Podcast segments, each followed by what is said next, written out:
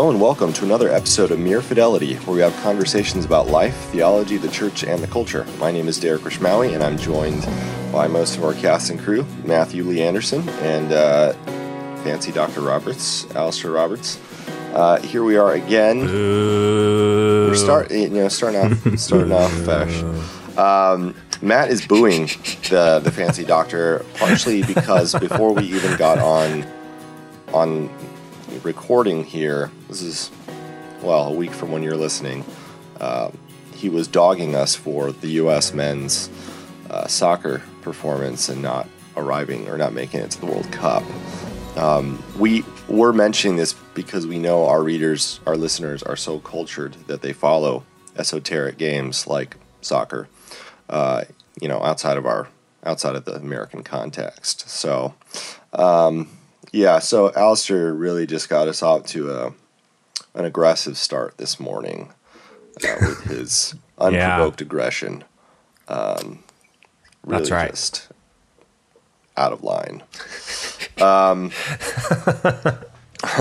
but with that said, we are actually going to be continuing on uh, for in our in the second week of our uh, confessions discussion. We've had a couple of off weeks because of technical difficulties, uh, phones breaking, things and things of that nature. But we're excited to get back to book two of the Confessions with Augustine, and um, I, I, suppose I'll start here. Uh, this is one of those funny things where I read this for the first time ten years ago um, and I was blown away by book one with all these re- reflections on the self and God and so forth. And then um, book two, I mean, obviously it was well written and all that, but I, I, uh, I was a bit confused initially.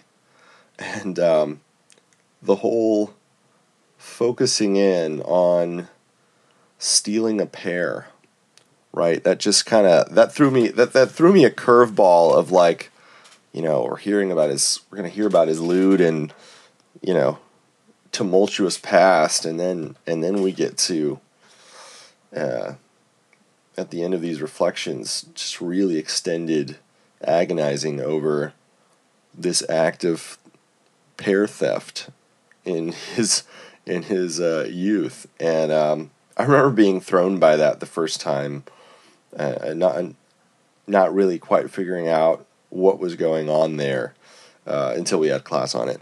Um, I, I, don't know, you guys. When, I mean, when, when you when you first read this passage, uh, were you were you a more enlightened reader than myself? Uh, did you immediately discern what was going on? What were your initial reactions when you first read uh, book two of the Confessions? My first thought was whether he was purposefully creating or exploring parallels in the reader's mind between the sin of Adam and Eve and his sin. Uh, sin that exposes something about the true nature of sin as rebellion and how we relate to that act. Um, but yes, there's a lot going on in the passage. Um, there's a fantastic section of Peter Brown's recent review of Sarah Ruden's translation of the Confessions, where he writes Ruden also might have explained even more fully the carefully constructed sense of vertigo induced by the direct encounter of two totally incommensurable beings, a storm tossed human and an eternal God. She presents this supreme incongruity almost as an occasion for merriment. In describing Augustine's intellectual fireworks, she stresses the element of free floating, almost childlike intellectual play beneath the eyes of God. He was a being so different from us that even the most serious intellectual endeavour on our part was vaguely, vaguely ludicrous. But Augustine also uses this sense of vertigo in a different way. He has a deadly gift for miniaturizing sin. There are no large sins in the Confessions. Those that he examines most closely are tiny sins. He spends a large part of Book 2, nine entire pages, examining his motives for robbing a pear tree. Modern readers chafe. Rum thing, wrote Justice Oliver Wendell Holmes to Harold Laski in 1921, to see a man making a mountain out of robbing a pear tree in his teens. But Holmes was wrong to be impatient. Only by winnowing, winnowing every motive that played into that obscure act of small town vandalism was Augustine able to isolate the very smallest, the most toxic concentrate of all the chilling possibility that he had acted gratuitously, simply to show that he, like God and then like Adam, could do whatever he wished. The publishers were right to put on the jacket of this book, which contains a succession of sins, each reduced to a chillingly min- minute proportions, the image of a half eaten pear. Well, then. Hmm. Um, yeah, I, that that's that's a that's a striking passage in the uh, in the review, uh, and it really does begin to get at what's going on there. Matt, you just hummed. What's what's behind the hummed? Well, I mean, uh, he there's there's a question about whether or not Augustine does come around to anything like a meaningful answer for what his motivation or reason for action actually was in uh, stealing the player. I mean, uh, Brown's description of of the action as gratuitous. Um, it's it's gratuitous makes it seem uh, like it's a kind of excess. Uh, um, but there's a real sense in which he just does he literally doesn't have a reason. Um, he goes through all of these uh, options, these possibilities, and um, at the end is left in in a kind of mis, uh, mystery about it, um, because because fundamentally, uh, what sin is is irrationality, right? It's it's that which stands outside of or against uh, practical reasons and stands outside of or against actual goods, real goods. Um, and so all of the all of the um, apparent goods that Augustine names, like his friendships or the pleasure that he would take in eating the pear, um, fall to the ground upon scrutiny. They don't they don't survive his uh, inquiry into his reasons um, uh, which which is it? I mean, at that point, is it just to show that Augustine could do whatever he wanted, that he could sort of assert himself as rebel uh, against God? Um, or is it to show that the, the deep fundamental incoherence of a life lived uh, uh, in accordance with sin? Um, yeah, I mean that's that's that's yeah. it's an interesting discussion in the ancient context where you've got. this was one thing my professors pointed out years ago was the, the discussion of of whether or not any action could be truly irrational, uh, or or was there some deeper rationality that's not being teased out? You know, akrasia, or it is a weakness of the will, or um, and that interrogation of it to just see, man, I've gone through it all. I cannot explain it there is there is just something sordid about the fact that I did this thing, which I didn't need to do. You know, it wasn't it wasn't because it was tasty. I had better ones. you know, I could have done other things with my friends. There's just something perverse about the whole thing. You know, at the end, at the end there, 34. Who can who can untie this extremely twisted and tangled knot? It is a foul affair. I have no wish to give attention to it. I have no desire to contemplate it. My desire is for you, justice and innocence, you are lovely and splendid to honest eyes. The, sa- the satiety, the satiety of your love is insatiable. And he goes on, um, just comparing the destitution of his of his sin with the glory of God. Um, and I think there's something there's something there about just staring at sin long enough. I mean, people can be morbid, you know, morbid in staring at sin, you know, self-focused and and and to an obsessive and even weirdly prideful way.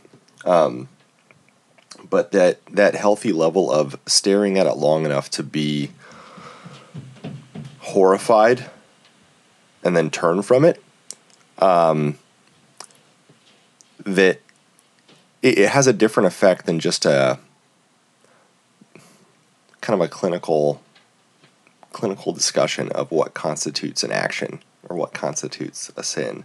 Um, it's, it's like as if he can he conducts both at the same time. He really he really interrogates it to bring you to that final point of of you know turn away from this with me like this this isn't you know and if he can do that with stealing a pear um, you know how much more some of the heavier and weightier uh, sins that that we were tempted by But I think it, it it it is the fact that it is a pear that gives it so much power. Right. Right. I mean, it's it's it's it's the incongruity of him starting the chapter by talking about his wanton lusts and his deep perversions as a young man, uh, and then it shows up in this episode with a prayer uh, with a pear, um, a seemingly mundane, irrelevant, um, totally innocuous sin, quote unquote, um,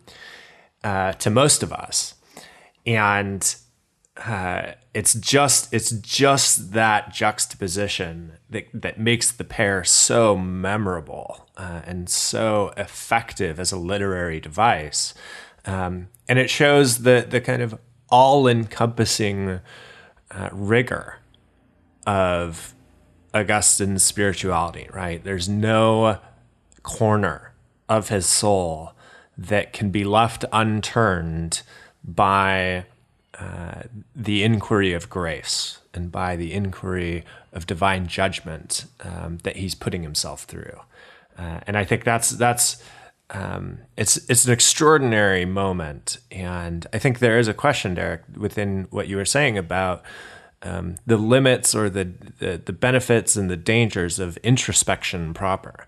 Right for for years, I had heard um, there's sort of one very standard reading uh, of Augustine that I think is ill informed. It just says, well, the guy's a narcissist. He's uh, scrutinizing his own life at a level at which you should never scrutinize. And this sort of introspection that he's undertaking is indicative of a kind of narcissism and I think that just ends up being wrong, right? Like like the the the inquisition of his sin. Paradoxically, if you remember the end of book one, he's he's not uh, inquiring into himself at this point.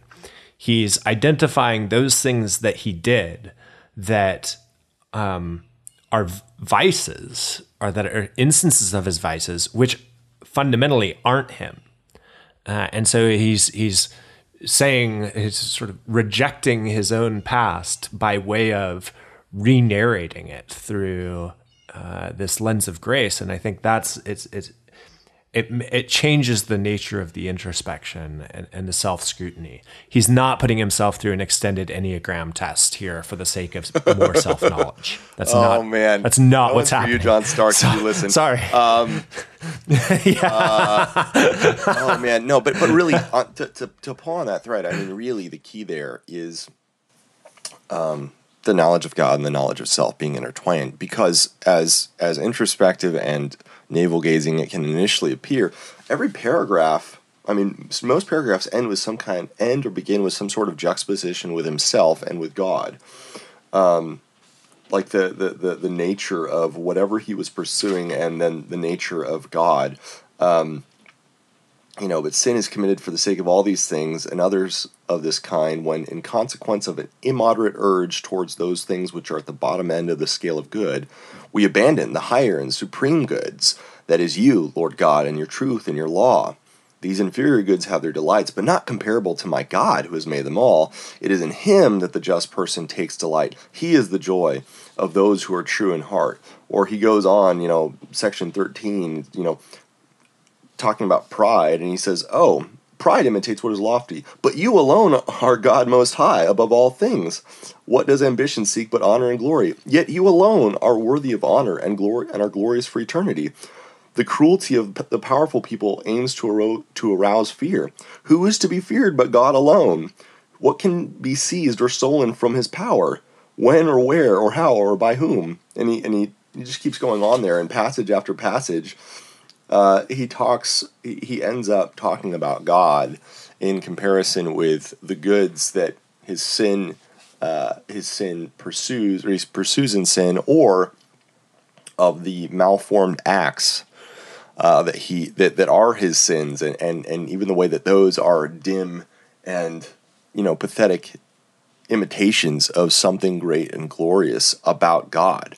And so, you know, reading it again with new eyes, it's it's it is striking to come back and just see how much theology proper there is again in a chapter on the dissolute nature of his youth, right? How his misspent youth and there's, you know, there's five star five star theology doctrine of God like just interspersed right? That is the weirdest way to do. I mean, in in my mind, it's the weirdest way to do. All right, I'm I'm gonna give you a doctrine of God. All right, let's talk about let's talk about age 13. You know, but but he pulls it off, and that's one of the. I mean, that, that's one of the really most astonishing things about this chapter to me, is is just how thoroughly theological it is uh, to the core. Um, which actually brings me to another uh, question one of the one of the um, one of the things that struck me here is again the, the question of of of Augustine trying to discern what God was doing in these years. Um, I'm trying to find the right passage. Um, where, where he was he was basically he, he's basically questioning like why why did you why did you let me right why did you let me go against your law? Why did you let me, um, you know, throw off the reins? Um, here, here, like so, so he he begins with some of those reflections, but on page like twenty seven, he starts to come to some realization about what God was doing. And He says, he says, "Wretch that I am, do I dare to say that you, my God, were silent when in reality I was traveling farther from you?" Was it in this sense that you kept silence to me? Then whose then whose words were they but yours, which you were chanting in my ears through my mother, your faithful servant? But nothing of that went down into my heart to issue in action. Her concern was that I should not fall into fornication, and above all, and he kind of goes on in this, but but um, he goes on and he says, "But they were your warnings, and I did not realize it. I believed you were silent, and that it was only she who was speaking when you were speaking to me through her. Um, I don't know I, that that thread. I'm curious what you guys made of of that sort of post hoc analysis. That you know a- after the fact analysis of what's go- what was going on in God's apparent silence or possible speech uh, through through Monica and through just uh, I mean, just the course of providence there. Like even the pro the the project of trying to discern God's providence in letting him stray. Um, I don't know. Alastair, you've been quiet for a while. It's your turn. I mean, like the issues with um, understanding his sin, there is a there is a mystery there. I don't think he lands upon a, a clear answer. Yeah, it seems to me that there's so one thing that came to mind in reading that Derek was remembering what he had said about his nurses uh, who were breastfeeding him when he was an infant and the way in which he was being communicated to he was sort of receiving sustenance and, and as as a kind of symbol or sign of God's grace uh, through uh, that means, even though he wasn't aware of it at the time. And uh, here, the, the the retrospective consideration is the same, right? He was in fact being called to. He was in fact, um, in one sense, the the recipient of divine grace, um, but it had its limits because his um, his heart and his desires didn't allow these words to penetrate uh, into his actions and to actually form him. Um, but but it is, you know, it's what what what strikes me um, is, you know, do I, do I dare say that you, my God, were were silent when in reality I was traveling farther from you. Um, the the the language of like traveling and, and distance, you know, this this notion that he was traveling farther from God, but there is a sense in which um, he also is affirming just how close God was to him in those instances when he was departing because the words of his mother were ringing in his ears. And it turns out the words of his mother were actually the words of God God communicating to him through the person of his mother and so on and so forth. And so even though he um, was abandoning God through the force of his impulses um, he he comes around on the far side and discovers that uh, uh, in his abandonment uh, he he failed, right? He did not succeed in what he was attempting to do at escaping the divine word, um, because God is, is is sort of constantly reaching out to him, even in ways in which he didn't recognize. And I think it's that sense of failure, that sense of frustration, um, that that is tied to the impossibility of sin. Uh, you just can't. You can't you aren't going to get the thing that you want, which is escape from the Almighty. Um, you think you can, and it might seem like you are abandoning, but you're not. Um, uh, he's there before you, uh, calling to you, and in one sense, passing judgment on you, um, which which I think is is just a great, uh, yeah, it's a great lesson. Yeah, it's the whole and the whole notion of. I mean, I guess that provokes the whole notion, the, the question of spatiality, and more broadly, I when I hear language like that, I mean, Augustine's a master at at teasing some of this out in metaphysics. I mean, he, he does this in On the Trinity. I think we, I can't remember if we talked about this uh, last episode, but the uh, when he talks about what does it mean that the Son was sent um, into the world in the incarnation, given that he's omnipresent, right? There's got to be something else going on there with language. But um, having that sense of space, of nearness and closeness with God in Scripture, um, considering that, I think is undervalued often. I th- when, we in theological reflection. Uh, it it's natural to think that way in just regular preaching and counseling. We we always use, we use language of nearness and closeness. I think just instinctively, uh, on analogy with our own relationships, closeness, emotional closeness, is close to physical and closeness and so on and so forth. But that notion of God's traveling towards Him, these this journey. Uh, I just think of the, that notion of uh, the way the way holiness. So I've been reading a lot about holiness lately, and and Alastair and I have talked about this.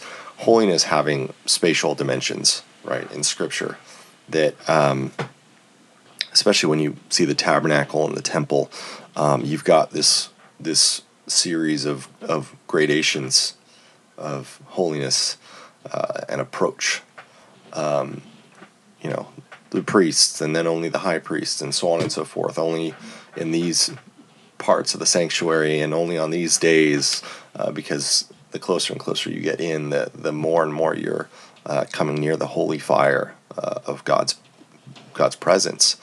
And then you come to the New Testament, and then you have all these stunning passages about open access, and um, that you know you, you can you can kind of you can kind of write that off as pictorial um, you know, the Bible using pictorial language to, to communicate something, but I think, I think it, it's really, it's just really stunning to the way, in the way it, it, it, brings out a reality that we know and that we experience, but in a sense, until, until it's articulated, until it's, it's presented before us in, in such a fashion, um, we're not really grasping the reality of the the the presence, the nearness, or the distance uh, of of God, and that that how how interior that distance really is.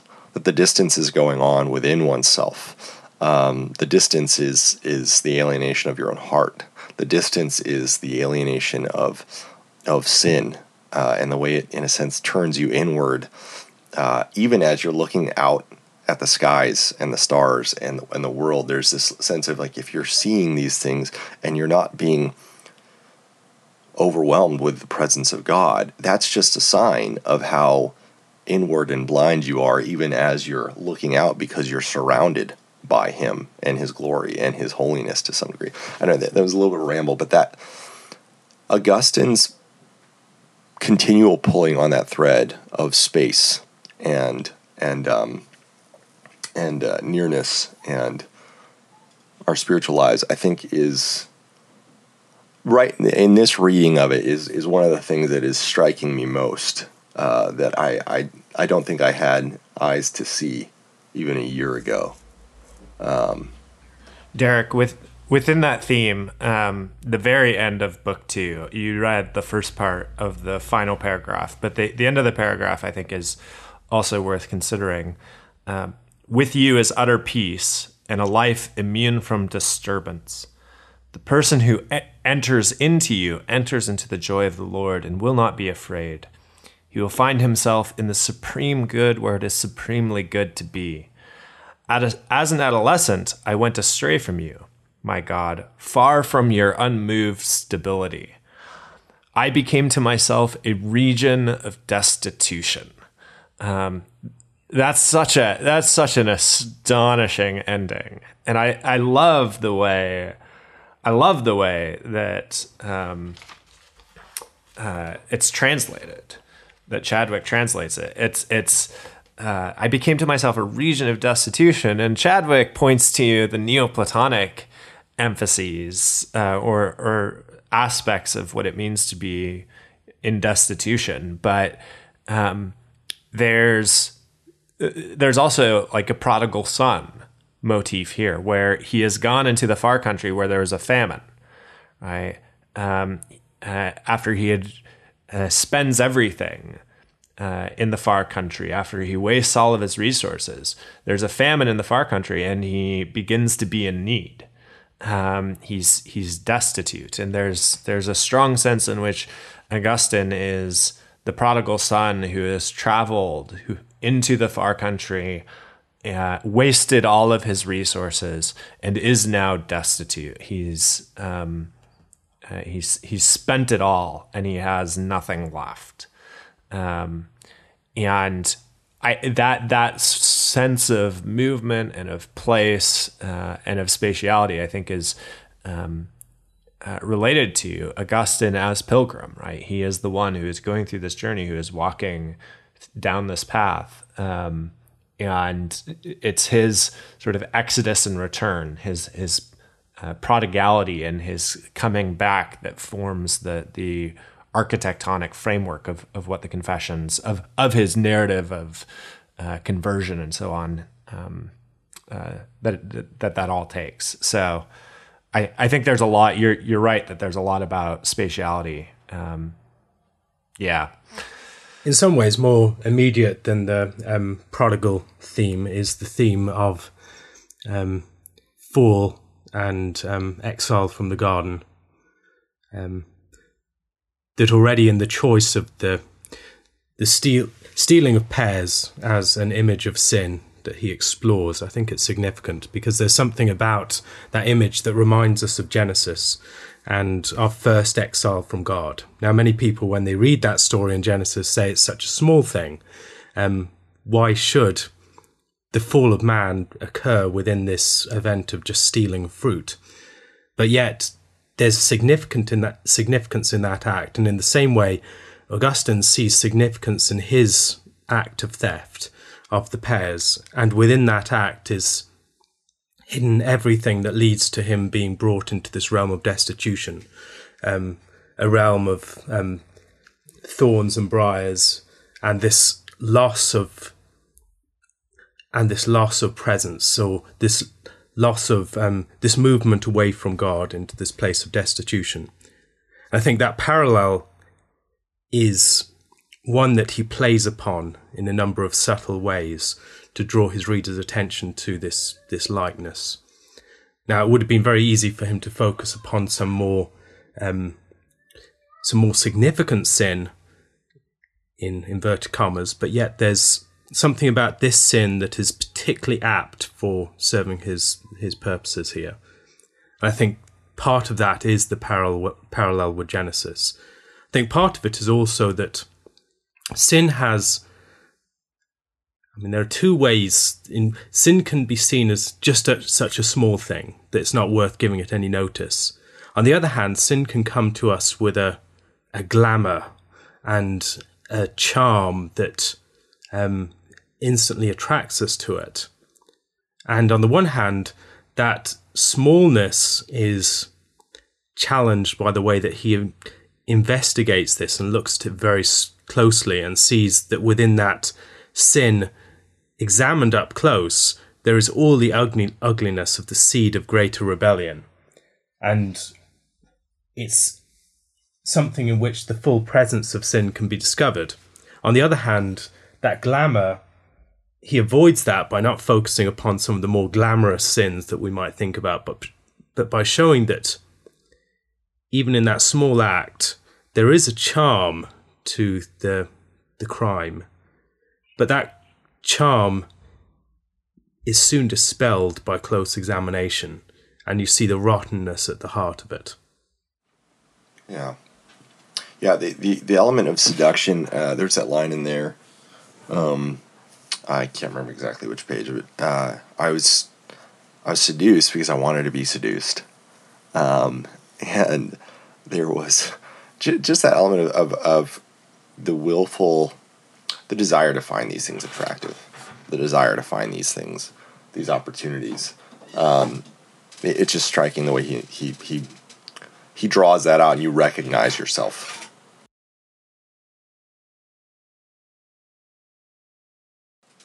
Um, fellas, anything else you guys wanted to dig into in book two, or we're gonna call it a day? I'll be interested to hear your thoughts on the significance that he gives to doing these things in company with others. Um, hmm. So things like my pleasure was not in the pears; it was not. It was in the crime itself, done in association with a sinful group, and then later, friendship can be a dangerous enemy, a seduction of the mind lying beyond the reach of investigation. Out of a game and a jest came an avid desire to do injury, an appetite to inflict loss on someone else, without any motive on my part of personal gain and no pleasure in settling a score. As soon as the words are spoken, let us go and do it, one is ashamed not to be shameless. And that shamelessness that is encouraged by a group um, is something that's a theme that recurs in the chapter. So his um, shame in his own in any chastity that he might have, and his desire to um, engage in gossip about some sexual escapades or whatever he's been up to, simply in order to seem part of the group. All of this is a theme that he explores the way that we behave in particular ways in company and how our desire for human um, belonging can be one of the key drivers of our sin. I'll be interested to hear your thoughts. Yeah, I mean, there's there's a lot there that we can and should talk about, even as as we go on into the the subsequent books. Alastair, the the the sense of shame that you identify, um, it you know, it raises a question about um, responsibility. I mean, Augustine is often associated with guilt and with this astonishing recognition of his own guilt and his own wrongdoing. Um, but shame is a different, you know, it, it, plays a different role in his thought than just, I was wrong to do it. Um, there's a sense in which uh, it provides a kind of restraint, a kind of uh, formation that guilt alone doesn't suffice to do. Um, and shame seems to be particularly tied to um, concupiscence, right? To the um, to this errant desire that he's wrestling with in this uh, in this particular episode, um, and so I, I, I wonder, yeah. To to me, it just it, it it raises a question about the sort of means of pressure or the means of um, restraint that Augustine is uh, developing or deploying within a moral psychology in order to bring about sanctification. Right? It's not enough to recognize that he did wrong. It you have to recognize that the wrongdoing took a corporate public form in a particular way, such that shame is the appropriate and fitting response to this wrongdoing. Um, uh, even though you know it's it's a sort of shameless act. Um, but then he also yeah. talks about so I think that's, that's of right. shame. So that instinct that we have can be perverted such that we feel shame if we are not acting shamelessly. Right, right. Yeah, I, I think and so. It's very much it's very much a public virtue in that our shame is felt um, relative to the judgment of others and the the eyes of others upon us. And if those eyes right. are the eyes of the shameless and the sinful, we will feel shame um, about virtue. One, one thing, two things that strike me there. One is the corrosive power of sin to corrupt anything, right? The, the social bond is a good thing, uh, undoubtedly. And even the social bond of just reinforced behavior, like uh, of, of, of community. I mean, if it's a good community, that's a great thing. That's a, that's a, it's a protective fence. It's a, it's a, it's a, it's a, you know, it's a cast that helps set the bone. It's, it's, it's very helpful. But when it goes bad, um, you know, when, when institutional structures that are meant to help, you know, individual and small, uh, you know, small individuals from getting lost, uh, turn on them, well, then it, it goes extra bad. So that that's the first thing that strikes me of that is just the way the, the inversion, uh, the way sin corrupts good institutions um, against their end. The the second thing is, so I, I unfortunately have read just enough Girard that it come that he comes up whenever like a discussion of desire and and uh, group group sociality comes up. Um, and it, it's interesting that that so Girard's notion of you know mimetic desire comes in there. There's a there's an imitative element, um, but I'm wondering how much this really fits that paradigm because the emphasis is not on on the desire for the thing itself so much as the desire for the company and it's not it's not competitive right? He doesn't he doesn't he doesn't uh, focus on the competitive nature of that desire uh, although you can probably find it there in the in the boasting of young men amongst each other about what they've done or haven't done or um, but there's that level of fundamentally i want to fit right? It's not fundamentally i want to beat you. Fundamentally i want to i want to have that thing that you have so that i have it and you don't or because your desire has shown me that it's a good thing um, there's this desire to fit that uh, that he's treating as possibly overarching uh, over all of that, and that I don't I don't know if that really fits that paradigm as well. I think it's it's something like the desire of of to be with and presence and and, and association itself um, doesn't quite fit the I don't know competitive imitative dimension as as strongly. I don't know if that's right or not, but this is what I'm thinking. Alastair, what do you think? Well, it is interesting that throughout the um, towards the end of the chapter, he talks a lot about the theme of imitation, um, but it's imitation as a sort of parody of the divine. Um, so pride imitates what is lofty, but you alone are God most high above all things. What does ambition seek but honour and glory? Yet you alone are worthy of honour and are glorious for eternity, etc. And then he tries to see in what respect um, he imitated God within his action.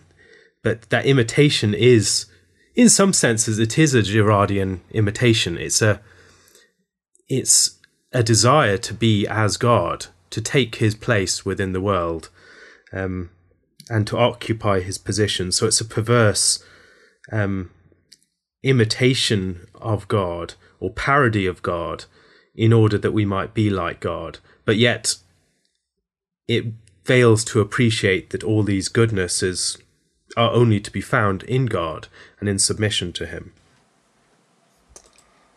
Yeah. And so all of our vices, in, in some senses, he gives.